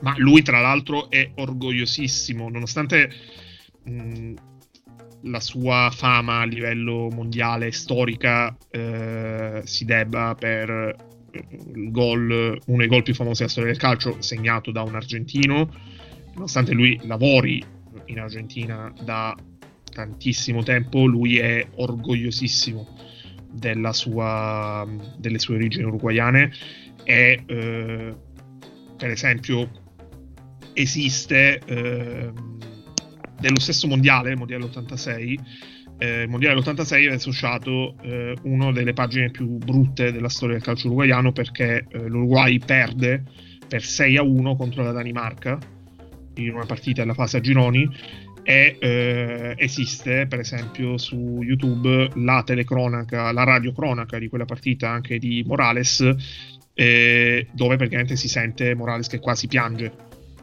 che sta raccontando quella che è la, una delle sconfitte più brutte della storia del suo paese. E, è, è abbastanza particolare come, come contrasto con quella che è la voce del, del gol, dei due gol di Maradona all'Inghilterra. E sì, non, sono non due immagini... cose che sono avvenute a distanza di una settimana. No, non ci immaginiamo Bruno Pizzul che si, che si inghiozza, diciamo. Esatto. Beh, le, domande, le ultime domande extra calcio però riguarda una cosa che eh, penso che tutti siamo molto legati, eh, ovvero il cibo e eh, la gastronomia. Allora, io personalmente ehm, conosco del panificio vicino a casa mia dove lavorano persone che hanno antenati sia argentini sia uruguayani e se non sbaglio alcune cose sono molto simili fra cibo argentino e cibo uruguayano. Sì. Però in un paese piccolo come il mio chi faceva quello che veniva chiamato mu erroneamente, però è il dulce de leche, se lo ricordano tuttora. Cioè io citando, anzi parafrasando Fabio Caressa direi grazie a Dio che ci hai dato il dulce de leche e gli alfacores. Però esatto. cosa, cosa, si mangia a parte queste cose qui e il famoso asado, cioè cosa si mangia, cosa si beve in, eh, in Uruguay e perché soprattutto Torreira in tutte le squadre che va fa una grigliata a settimana. Ma allora la grigliata innanzitutto ehm, come che poi asado non è solamente eh, uno dei tagli di carne eh, ma è proprio anche eh, la grigliata, cioè il termine per dire, eh, invece di dire parriciada, che è la traduzione letterale di grigliata, ehm, si dice asado direttamente, e, ehm, perché l'asado per l'uruguagio più che per l'argentino per certi versi, ma anche per gli argentini, è un rito collettivo, è una tradizione, è la domenica in famiglia eh, quando c'è un qualcosa, la volontà di festeggiare con degli amici, la volontà di eh, passare del tempo eh, tra amici, in famiglia, si fa un asado. Ehm, si mette sulla griglia praticamente la stragrande maggioranza delle case. Ehm, la to- totalità delle case se parliamo di ville, la stragrande maggioranza delle case se parliamo di case in generale in assoluto, eh, ha una griglia.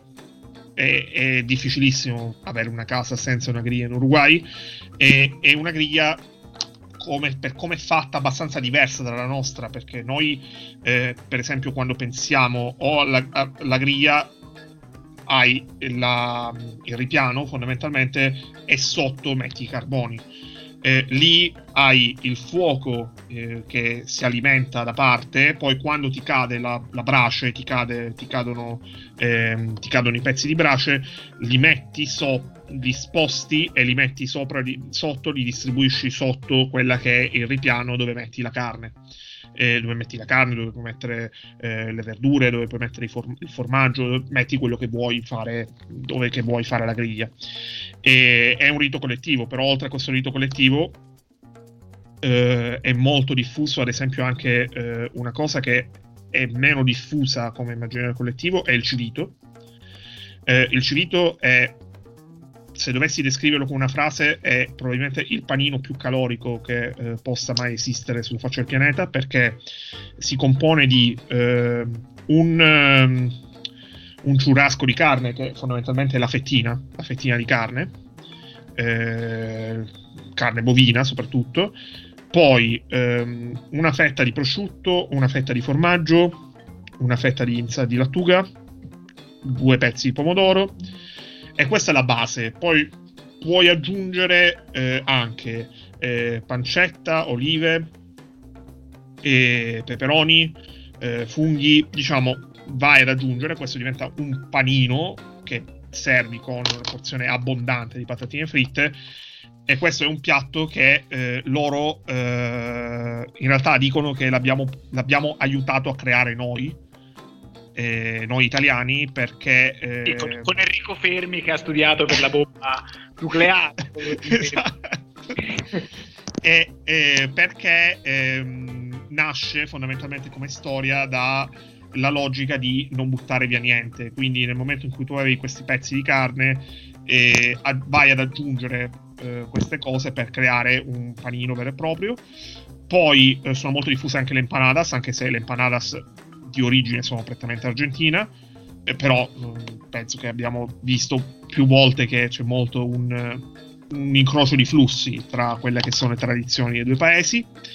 E, mh, molto anche la faina, che è fondamentalmente la farinata, la farinata genovese, che eh, va tantissimo eh, lì oh, e che si mangia eh, insieme, si mangia come mh, in alternativa alla pizza eh, la pizza nostra, eh, che però loro la intendono più come pizza a taglio, eh, a tranci, ehm, mentre la pizzetta, la chiamo pizzetta, è la pizza tonda eh, italiana.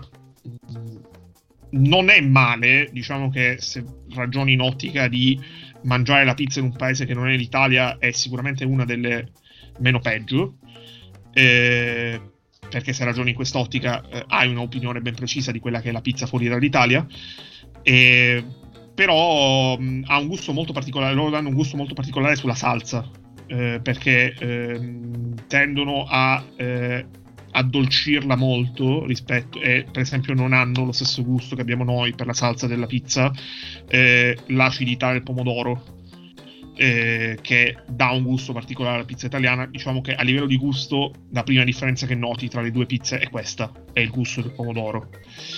Eh, si beve mate, si beve, si beve molta birra, si beve, negli ultimi anni si beve tantissimo vino. Eh, sì. Si è creata molto una cultura del vino eh, che non è a livello di quella argentina e di quella cilena, che sono i due paesi abbastanza di riferimento per quello che è il vino in Sud America, eh, però eh, si sta cominciando a creare molto come, come cultura anche lì. Eh, il loro vino tipico in realtà è una, un vino che non è un vino perché si chiama medio e medio e nasce anche questo per colpa degli italiani perché eh, gli italiani ehm, un giorno degli italiani si inventarono di mettere eh, di mezzi, siccome c'erano rima- resti di spumante, e mettevano metà di spumante e metà di eh, martini eh, o vermouth e crei questa bevanda che è fondamentalmente un vino frizzante che è molto ha un buon gusto da mangiare insieme alla carne eh, che però è se dovessimo dire il loro vino tipico diremmo probabilmente questo Quindi um, è stata proprio la puntata peggiore da fare oggi perché ho cominciato a fare la dieta oggi, per cui mi fatto... È stato proprio la gioia. Allora, allora non ti mando le foto del, dei libri di cucina che ho comprato l'ultima volta che sono andato. No, per piacere evita che già sto soffrendo. Ehm, allora, eh, direi di chiudere due, con due battute su, sul campionato. Prima Edo c'era, voleva, voleva chiedere qualcosa su questo. Eh, no, no, volevo chiedere proprio un qualcosa. Cioè, in, in poche parole, mh, mm, eh, diciamo, appunto, mh, mm, se mi fai una panoramica, comunque mi, mi spingi magari a guardare qualche partita perché io mh, a parte appunto Danubio, Peñarol non so nulla e mi pare solo che anche so, Coppa Libertadores, Coppa Sudamericana mi pare che non arrivino in fondo quasi mai. E sapevo l'unica cosa notizia di recente che beh, appunto proprio Forlan aveva iniziato a allenare aveva allenato un po' il Peñarol ma poi non è andata bene da quello che ho capito. Però allora, il campionato in questo momento il campionato, allora, il campionato è eh, il campionato a 16 squadre. Eh, in questo momento le 16 squadre di quest'anno, 13 sono di Montevideo. Quindi eh, questo, anzi, di solito mh, ci sono degli anni in cui arrivano ad essere addirittura 15 su 16 le squadre di Montevideo. E mh, mm, il campionato si può distinguere a livello di, proprio di discorso in da un lato ci sono Peñarol e Nacional e dall'altro ci sono le altre 14 perché l'attenzione eh, mediatica soprattutto è, eh, è, divisa in questo modo. Eh, se pensiamo per esempio alla Liga dove eh, da un lato ci sono Barcellona e Real Madrid e dall'altro le altre qui è un concetto molto più, eh, molto più amplificato eh, Peñarol e Nacional negli ultimi anni allora hanno grandissima tradizione, sono le uniche due squadre del paese ad avere vinto eh, la Libertadores. Tra l'altro sono due delle squadre più vincenti nella storia della Libertadores perché eh, il Peñarol ha vinto 5 volte e Nacional ha vinto 3, entrambe le squadre per tre volte hanno vinto l'Intercontinentale e comunque tre vittorie a livello intercontinentale è mh, mm, praticamente solo il Milan, poi negli ultimi anni anche il Real Madrid eh, ha superato però finché la Coppa Intercontinentale si chiamava tale era il record per numero di vittorie del trofeo. E ehm, mh, le altre al massimo le altre non hanno mai fatto una finale né di Libertadores né di Sudamericana. Al massimo sono arrivate in semifinale il Danubio è arrivato in semifinale il Defensor Sporting è arrivato in semifinale. Mm, hanno una tradizione mm, abbastanza consolidata a livello di blasone nel paese, a livello continentale sono più conosciute eh, perché sono eh, fucina mh, di campioni che poi vanno a fare loro fortuna altrove, difficilmente restano a livello, a livello nazionale, mentre Peñarol nazionale hanno maggior peso magari per ritardare quello che può essere la partenza eh, all'estero di, eh, dei loro migliori giocatori. Eh, Peñarol è l'ultima finale del Peñarol risale al 2011 quando perse col Santos di Neymar.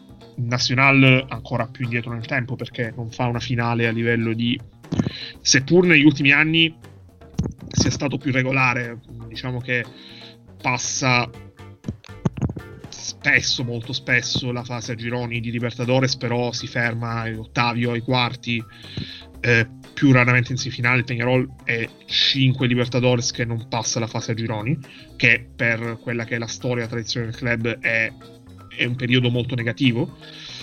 Ehm, è un campionato che ha una sua attrattività perché mh, non tanto per quella che è la proposta di gioco, perché eh, non si segue tanto su quello, quanto perché eh, negli ultimi anni soprattutto c'è molta meno ritrosia a lanciare eh, i giovani giocatori e, per esempio, mh, la, la, giovanile del Peñarol ha vinto, eh, ha vinto pochi giorni fa la, eh, l'Under 20, la Libertadores Under 20. E eh, lo stesso Peñarol adesso ha mh, generato una serie di buoni giocatori, di giocatori molto buoni a livello giovanile. Eh, I due più celebri sono Facundo Torres e Agustin Alvarez, che ehm, sono destinati diciamo, a essere la parte integrante della nuova generazione eh, della nazionale per il futuro. Eh, l'aspettativa, la speranza dei due club è sempre quella di andare lontano a livello di Libertadores, però manca decisamente qualcosa rispetto non necessariamente ai, ai, top team di Argentina e Brasile, perché quello, uh, loro hanno una marcia in più rispetto a tutte le altre continente, eh, però per esempio negli ultimi anni a livello di semifinale, finale di Libertadores è stato abbastanza frequente vedere squadre eh, dell'Ecuador, del Paraguay, eh, del Cile, lì è abbastanza meno. Si fondano molto sul blasone, però stanno cercando di risollevarsi anche a livello di infrastrutture perché il Peñarol ha inaugurato eh, 5 anni fa eh, lo stadio nuovo che eh, nella, nell'ottica di quella che è la candidatura eh, multi, multipaese per il mondiale del 2030 è uno degli stadi che si propone di ospitare il mondiale, mentre il Nacional sta eh, ingrandendo e rinnovando lo storicissimo Parque Central, che l'originario Parque Central è uno degli stadi che ospitò il primo mondiale, quello del 30, e, mm, e adesso sta cer- stanno cercando, anche grazie alle infrastrutture, un po' come eh, le realtà, anche molte realtà europee, di eh, rifarsi a livello, eh, a livello continentale. Se dovessi fare un paragone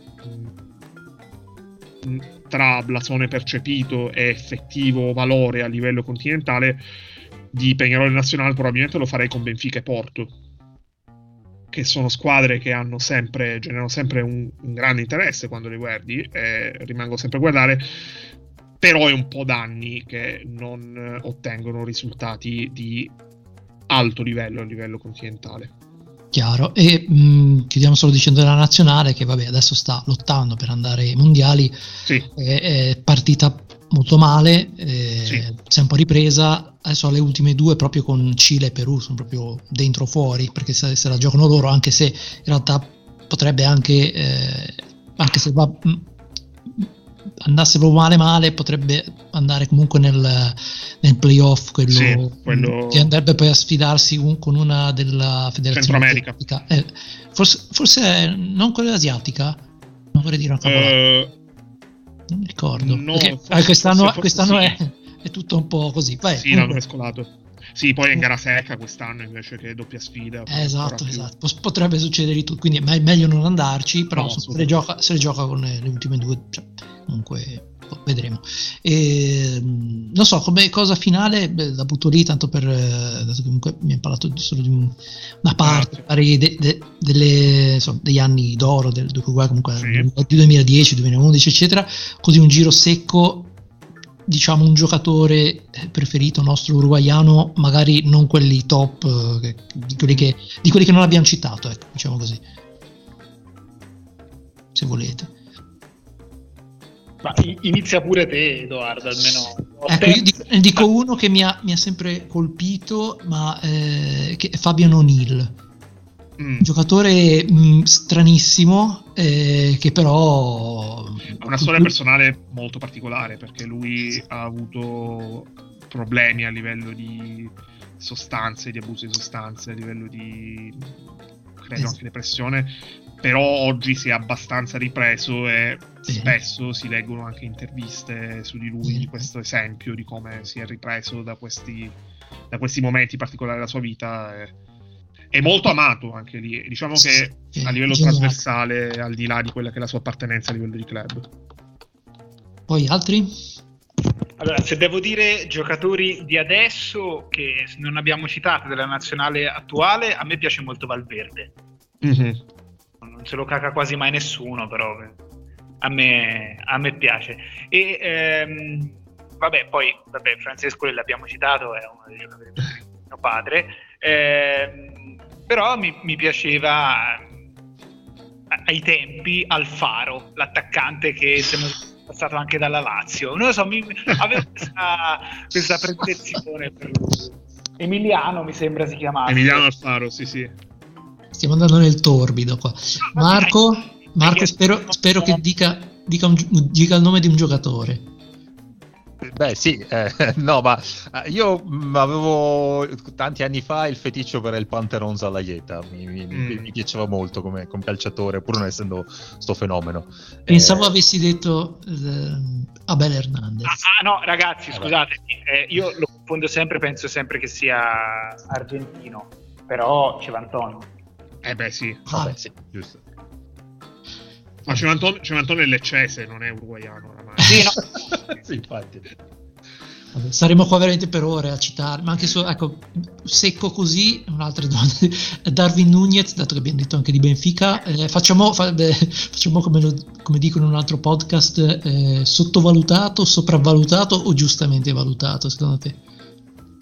Darwin Nunez è sottovalutato, io voglio vivere nello scenario in cui Darwin Nunez segna il 24 marzo il gol che, porta, che, ba- che permette all'Uruguay di battere il Perù e certifica la qualificazione più improbabile perché l'Uruguay veniva da quattro sconfitte di fila che si spiegano fondamentalmente con un motivo, ovvero col fatto che hanno eh, allungato troppo, soprattutto per rispetto e mh, riverenza, eh, l'esperienza di Tabarez. L'esperienza di Tabarez, l'ideale fine era il mondiale in Russia, che alla fine è stato un gran bel mondiale perché comunque hai perso contro la squadra campione del mondo, hanno allungato a livello di agonia eh, di tre anni eh, la storia di Tabarez che fondamentalmente sono stati utili solamente per fargli battere qualsiasi record a livello di longevità su una panchina, record che non saranno mai superati, eh, però momenti stavano rischiando, rischiavano di far finire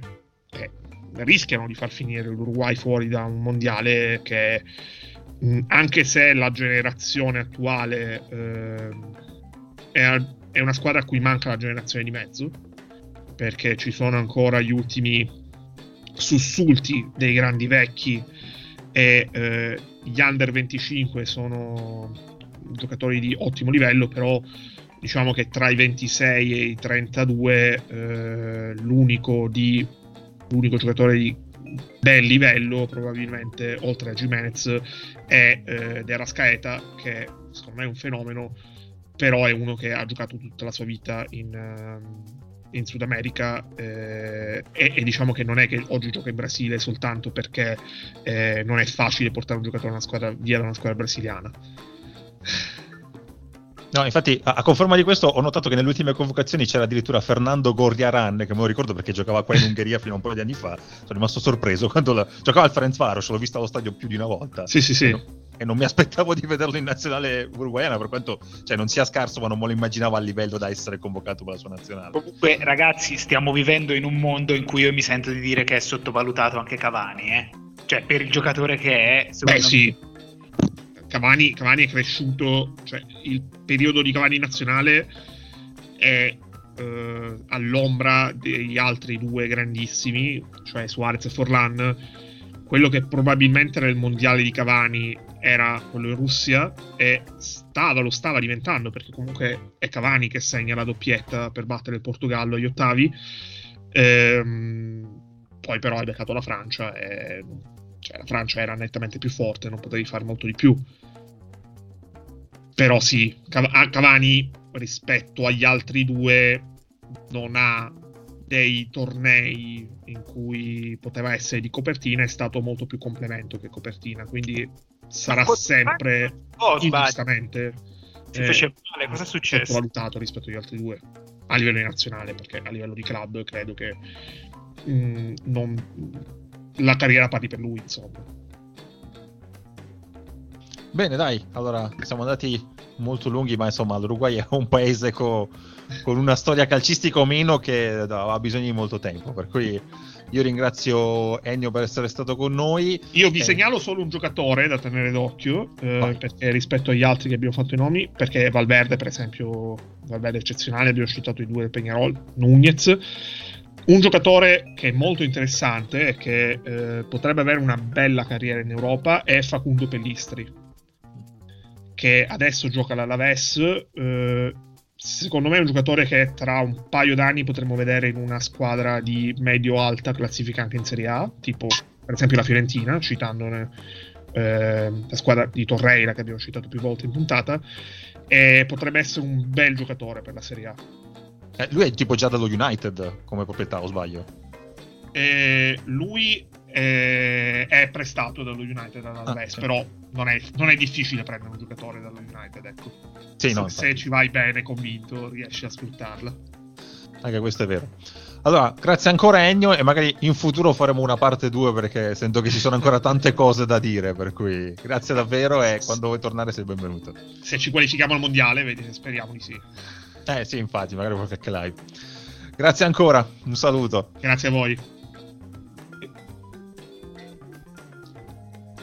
Ottimo, allora siamo alla parte finale della puntata, però mi sembra di capire che uh, Gianmarco vuoi andare ancora più lungo e se abbia qualcosa da dire sull'Uruguay. No, fremo, fremo, nel dire cose che mi sono dimenticato di dire prima. Eh, la prima, ovvero, siccome io faccio quello che consiglia sempre i libri, posso non parlarvi, vabbè, Edoardo Galeano lo conoscono tutti, quindi lui non lo consiglio, però due scrittori che sono, uno è Mario Benedetti, di cui consiglio La Tregua, che è un eh, romanzo ehm, in forma di diario eh, veramente ehm, massacrante da un certo punto di vista, ma, ma, bellissimo, e l'altro un po' meno conosciuto in Italia, ma comunque eh, a me piace molto, è eh, Juan Carlos Sonetti, di cui consiglio eh, gli addii e eh, La vita breve e anche tutti i suoi racconti che potete trovare in Italia. E poi eh, mi ricordo un'intervista di Paolo Villaggio in cui consiglia Felisberto Hernandez, che però non ho mai, non ho mai letto. E un'ultimissima cosa, eh, da appassionato di tango, faccio un po' di coming out, ve lo dico, non lo ballo e non lo ballerò mai, però mi piace ascoltarlo. Um, mi piace Carlos Gardel e sapete cos'è che collega Carlos Gardel a Allegri? per dirne una. Era appassionato di cavalli?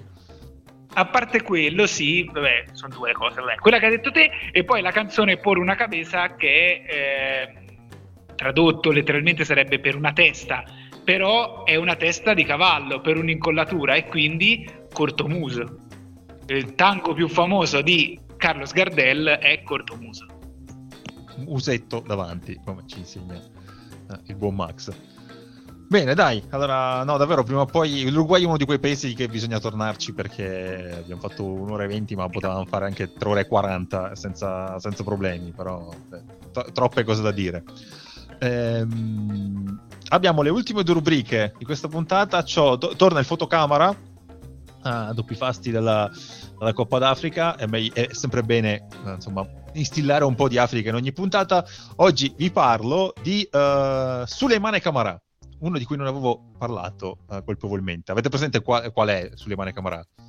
No, però... È... in realtà è molto famoso perché allora nasce a uh, Dakar nel 22 dicembre 1982, per cui è un senegalese che però ha giocato quasi sempre in Francia, è cresciuto nel Monaco, poi è stato in prestito al Ginkamp, è andato al Nizza e dopo nel 2008 è andato al Montpellier di cui è, è, è diventato una bandiera sostanzialmente perché ci ha giocato dal 2008 fino a un paio d'anni fa, fino al 2020 ehm, e appunto nel Montpellier è diventato il uh, recordman di presenze con ben 433 presenze e secondo nella classifica di tutti i tempi uh, per quanto riguarda i marcatori con 76 gol. Uh, tra l'altro, piccolo trivia, sapete chi è il primo in classifica uh, come gol del Montpellier? Olivier Giroud. No? Uh, aspetta, ehm, eh, non, non, lo so. Papen? Un... No, non lo so. No. Eh, è un nome eh, molto conosciuto, ma che non direste mai essere in testa a una classifica di questo tipo perché è Laurent Blanc. Ah, ok, scusa. Ah, perché forse, forse tirava i rigori anche. Eh sì, quando era, quando era, al Montpellier faceva 15 con la stagione, non so perché, eh, alla fine anni 80. Eh, e niente, Suleiman Camara è... Scusa un attimo, ma quindi vuoi dirmi che il Montpellier, rico- ricollego adesso, ha avuto due o tre stagioni in cui giocava con Hilton e Camarà che insieme facevano 80 anni? Eh, esattamente, perché si è ritirato che ne aveva 38 compiuti da, da un po' anche sulle mani. E, e lui e, e Camarà c'era nel 2002, nella famosa, che parlavamo l'altra volta, nel mondiale famoso del Senegal. Sì, c'era, non me lo eh. ricordavo, era nei, nella rosa, poi giocò soltanto una partita, subentrò soltanto una partita con la Danimarca, però lui c'era, c'era anche in quella spedizione là e io l'avevo completamente uh, rimosso. Intanto, e... vado, eh, intanto, vado, ad ammazzarmi perché vedo che Papè non ha mai giocato nel Montpellier. Vado. Vabbè, succede. E ovviamente per parlare di insomma, cose storiche, eh, Suleiman Camarà era uno dei punti di forza del Montpellier che vinse eh, lo scudetto francese nel 2012. Sì. 2000, a fianco di Giroud. Sì, esatto, esatto. Eh, ok, questo era il Camara di oggi. Torna un'altra rubrica che è la rubrica Unicum, che se uh, vi ricordate era la rubrica in cui vi racconto delle eh, stagioni da ricordare o da dimenticare, come è il caso di quella di cui parlo stasera, eh, di alcune squadre nel mondo. Oggi vi parlo di Ajax. Però ovviamente non l'Ajax di Amsterdam, non l'Ajax di Cape Town, non l'Ajax che c'è in Congo, non l'Ajax che c'è in Brasile, ma l'Ajax, la Sname, che si trova in Estonia, per cui uno dei paesi in cui siamo anche stati. C'è un uh, eccesso di Ajax nel mondo eh, del calcio. E vabbè, comunque. Uh, questo Ajax è stato fondato nel 1993, di cui Su un'isola. Sai che non lo so. No, no, non, cre- no, non, cre- no, non credo che gioca a Tallinn in realtà. C'è il 50% di possibilità che sia stato fondato su un'isola, perché in, eh, in Estonia esistono isole e non isole, citando Frassica. Esatto, era, un, era un, bel modo di indovinare, ma in realtà no, perché è una storia di Tallinn, per cui niente. Eh, ed è stato fondato da tale Boris, con due S, vabbè, perché gli estoni hanno, insomma, grafie loro, Dugan, e tenetelo da parte questo nome perché dopo ci serve. Allora, è una squadra che appunto fondata uh, di recente, eh, relativamente in tempi recenti, ehm, per i primi anni della sua vita, la sua storia, ha, ha militato nelle serie minori uh, estoni, ma era già andato una volta uh, nella Maestri Liga uh, nel 2006. Si salvò il primo anno, l'anno dopo però andò malissimo, ma non è questa la stagione di cui voglio parlare, è una che arriva dopo, eh, e nel 2007 eh, retrocedettero subito facendo soltanto 5 punti con una vittoria contro l'FC Curessare una squadra che è in effetti su un'isola, ora che ci penso, e tenetela da parte perché anche questa torna dopo. Ok. Uh, dopo questa stagione fa due anni interlocutori uh, nella Serie B estone, nel 2010 però va su, però va su in maniera insomma un po' particolare perché uh, la promozione diretta è una e dopo la seconda fa il playoff loro arrivano terzi a 20 punti dalla prima, ma vanno su comunque perché eh, prima e seconde erano le squadre B di Levadia e Flora, per cui non potevano andare sugli altri, vanno su loro. E insomma, e qua la stagione di cui voglio parlare è proprio questa, la stagione 2011 eh, di questi poveri disgraziati, che sarebbero anche una squadra, come dire, amatoriale in un campionato semiprofessionistico, però all'inizio c'è eh, dell'ottimismo, sono le dichiarazioni che dicono vogliamo fare meglio dell'altra volta, vogliamo fare vedere a tutti che insomma qua in un modo o nell'altro ci possiamo stare.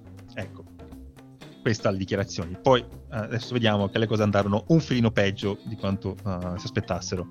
Uh, in estate uh, viene cambiato anche l'allenatore, va via Andrei Borisov e ehm, arriva Andrei Shapovalov, che però vedremo non, non dura granché. Prima giornata, uh, le cose vanno anche abbastanza benino perché perdono 3-0 contro le Vadia Tallinn, ma sono in partita fino all'84esimo. 0-0 fino all'84esimo, poi perdono. Però vabbè, ci sta. Seconda giornata, arrivano, eh, cominciano i dolori perché perdono 5-1 contro il Kalev. E qui già si capisce che inizia a capire che le cose non sono esattamente come si aspettavano. Alla terza strappano addirittura un punto un pareggio 1-1 contro chi? Il Curessare di nuovo. Perché c'è questa grande rivalità queste due squadre e col Curessare strappano sempre punti, non si capisce perché. Ehm, quarta giornata, non ve la dico... Come? Col, da non confondere con Curaçao. Sì, no, esatto, che è un'altra cosa che, che, che ci fa sempre molto piacere, ma insomma eh, non è questo. Eh, non ve le dico tutte le giornate, però le prime sono interlocutorie per cui le devo un attimo passare in rassegna, perché alla quarta partita con il Transnarva finisce 7 a 0 e tale Alex, eh, Alexandrs Cekulaevs, attaccante lettone del Transnarva, ne fa 3. Tenetelo da parte questo Cekulaevs perché anche lui tornerà. Ecco. Uh, alla quinta giornata um, si rischia la vittoria perché vanno in vantaggio contro il Paidelona, il Paide, i nostri amici del Paidelona, con un gol di Sergei Tasso, che fa ridere, però era l'unico calciatore decente che avevano, perché sarà anche capocannoniere, uh, però poi si fanno rimontare, perdono. Ecco, um, alla settima, facciamo un salto, uh, arriva un altro pareggio e dopodiché sono otto sconfitte consecutive e si capisce a capire che qua le cose iniziano ad andare male. Eh, di queste otto sconfitte consecutive segnalo la quindicesima, altra partita, cioè la, la quindicesima giornata, altra partita contro il Transnarva, finisce un altro 7-0 e il nostro Cekulaevs, l'attaccante lettone di cui abbiamo parlato prima, questo giro ne fa 4. Ok, per cui siamo 3 più 4, siamo a 7 gol contro di questi. Mm. Eh, va così. Eh, le cose iniziano insomma a prendere una piega strana e l'allenatore viene, non si è capito se è mandato via Shapovalov o, insomma, o si dimette, per cui chi mettono come nuovo allenatore? Ecco, quel primo che mi avevi fatto mettere da parte. Eh, sì, esattamente, Boris Dugan, il fondatore e presidente, che a quel punto diventa anche allenatore della squadra. Bravo Edo, è stato per, eh, molto percettivo. Ehm, nel frattempo arriva un altro pareggio, indovinate contro chi? Curessare. Eh, esattamente, Ormai sempre sì. contro di loro, perché sono gli unici che riescono a dargli dei punti.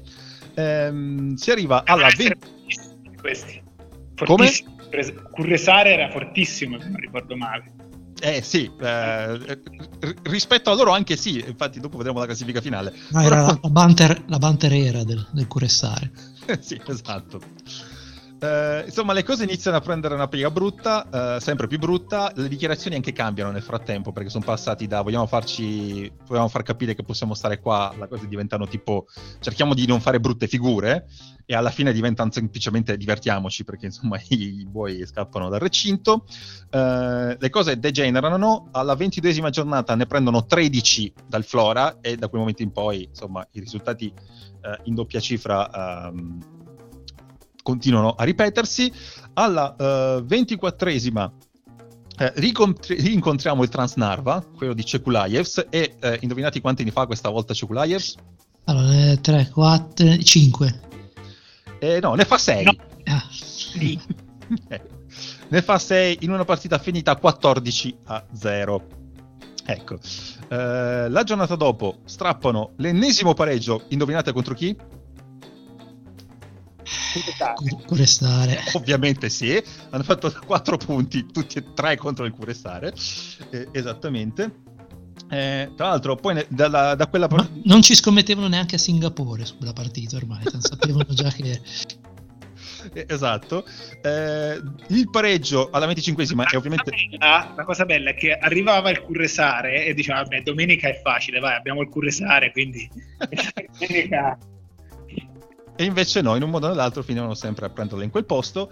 Eh, quel pareggio è ovviamente l'ultimo risultato utile, eh, si conclude con ben 11 eh, sconfitte consecutive, di cui segnalo alla trentesima eh, una quasi vittoria, sempre contro il Curessare, che questo giro vince finalmente, però è stata una partita pazzesca perché passa in vantaggio uh, l'Ajax, il Curessare rimonta sul 2-1, in 5 minuti a metà del secondo tempo l'Ajax si riporta sul 3-2 resistono fino all'82esimo, poi prendono tre gol da tale Marty Puck e perdono 5-3 eh, nello sconforto più totale.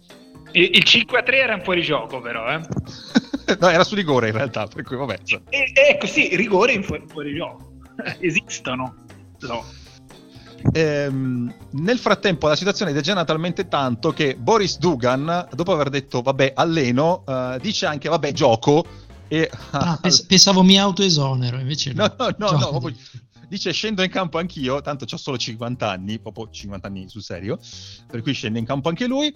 Eh, insomma, finisce male la stagione, però ci sarebbe ancora un'ultima partita con il Transnarva di Cekulaevs, ehm, che questo giro si limita a 5, per cui uh, se abbiamo fatto i calcoli sono 3 più 4 più 6 più 5. Cekulaevs in 4 partite contro questi ne ha fatti 18 e tra l'altro uh, finirà la, uh, la, stagione con 46 gol. Il ciclo immobile estone. Un po' sì, anche perché se andate a vedere, questo qua ha avuto una carriera normale, però questo anno e un altro in Lettonia a inizio carriera ha fatto tipo 40 gol in 30 partite. Lo so, vabbè. Eh, alla fine uh, l'Ajax, uh, la Sname, finisce con uh, 36 partite, 0 vittorie, 4 pareggi, 32 sconfitte, 11 gol fatti, di cui la metà del famoso Sergei Tasso di cui vi dicevo prima, e 192 subiti per una differenza reti di uh, meno 181. Nel fil- nel finale, oltre a uh, Boris Dugan, cinquantenne, arrivano, mettono dentro una serie di giovani che, poveretti, mh, potevano fare quello che potevano, eh, tra cui segnalo un clamoroso Pavel Di Lorenzo, che mi ha fatto ridere quelli, quei 5 minuti, perché è veramente classico nome da uh, Reagan di uh, Football Manager. Ehm, ovviamente sono retrocessi e ovviamente non hanno mai più rivisto la Maestre League, adesso insomma annaspano nelle serie dilettantistiche estoni probabilmente il nostro ospite uh, Palmeri della, della, puntata in cui ho fatto... Sì, rumori di che forse avrà incrociato i tacchetti con questi qua, probabilmente eh, sì. E tra l'altro ho trovato adesso su Twitter c'è un video del presidente che gioca in un Tammeka Lasname Ajax appunto 8 a 0 del 5 novembre. C'è lui che entra e l'arbitro, tutti che si guardano, si guardano in maniera un po' così, eh, punto di domanda. Eh, vabbè, allora va bene tutto e invece... ok però credo sia uno dei pochi casi al mondo di persona che nella stessa stagione fa il presidente, il calciatore e l'allenatore tutto assieme. E, insomma, co- i risultati che abbiamo visto. Meno 181 differenza gol, come avevo detto prima. Ecco. Questa era la, la straordinaria stagione dell'Ajax Lasname, ma ha fatto ridere soprattutto uh, Cekulaevs che li vedeva e impazziva e faceva 80 gol. Però vabbè, eh, era una, una stagione da ricordare. Ecco. Ehm... La bestia nera c'è i Lions, no? sì, esattamente, la bestia nera, esatto. Ehm... Allora, prima di partire con il Benedai, avete altro che volete aggiungere in coda a questa puntata? O passiamo ai saluti? Mm, vabbè, no, dai, abbiamo già detto abbastanza. Dì. Ok, dai. Allora, lo dico, Benedai, sì. passiamo alla parte finale della uh, della puntata, ehm, per cui ringrazio e saluto cominciando da Est Gianmarco Lotti. Tantas veces me mataron, tantas veces me morí, sin embargo estoy aquí resucitando. Cito uh, Victor Hugo Morales che citava Mercedes Sosa in una celebre radiocronaca. Ciao a tutti. Io mi invito a citare Gianmarco Lotti che cita Morales, che cita quell'altro. Continuiamo con questo gioco di scatole cinesi con le citazioni. E eh, saluto e ringrazio Edoardo Buganza. Ciao a tutti, mm, citazione mia. Sono io proprio dico così. Adesso voglio le immaginine su. Le coronate come faccio io, lui non le vuole, lui è, è sobrio. Resta umile. Adesso voglio, fate i meme con scritto ciao a tutti e sotto Edoardo Buganza tra parentesi, mi raccomando. Eh, niente, io vi ricordo di uh, seguire la nostra pagina Twitter per capire un attimo quando usciamo, perché come state vedendo uh, come incastrarci anche con l'altro progetto, eccetera. Eh, per cui tenetelo d'occhio e vi ricordo eh, che Sexy Baby, Sexy Mami gireranno con, gireranno con. Ci vediamo fra sette giorni, ciao a tutti.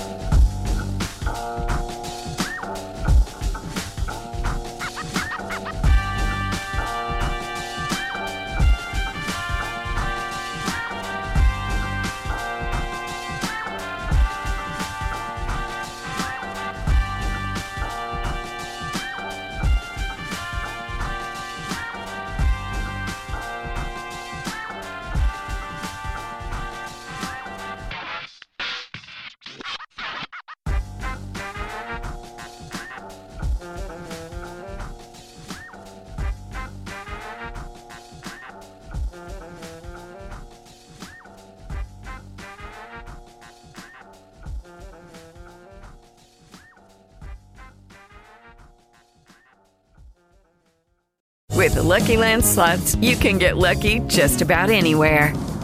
This is your captain speaking. Uh, we've got clear runway and the weather's fine, but we're just going to circle up here a while and uh, get lucky. No, no, nothing like that. It's just these cash prizes add up quick. So I suggest you sit back, keep your tray table upright, and start getting lucky. Play for free at LuckyLandSlots.com. Are you feeling lucky? No purchase necessary. Void where prohibited by law. 18 plus terms and conditions apply. See website for details. Lucky Land Casino asking people what's the weirdest place you've gotten lucky? Lucky? In line at the deli, I guess? Aha, in my dentist's office. More than once, actually. Do I have to say? Yes, you do. In the car before my kids' PTA meeting. Really? Yes. Excuse me, what's the weirdest place you've gotten lucky? I never win and tell. Well, there you have it. You can get lucky anywhere playing at LuckyLandSlots.com. Play for free right now. Are you feeling lucky? No purchase necessary. Void where prohibited by law. 18 plus. Terms and conditions apply. See website for details.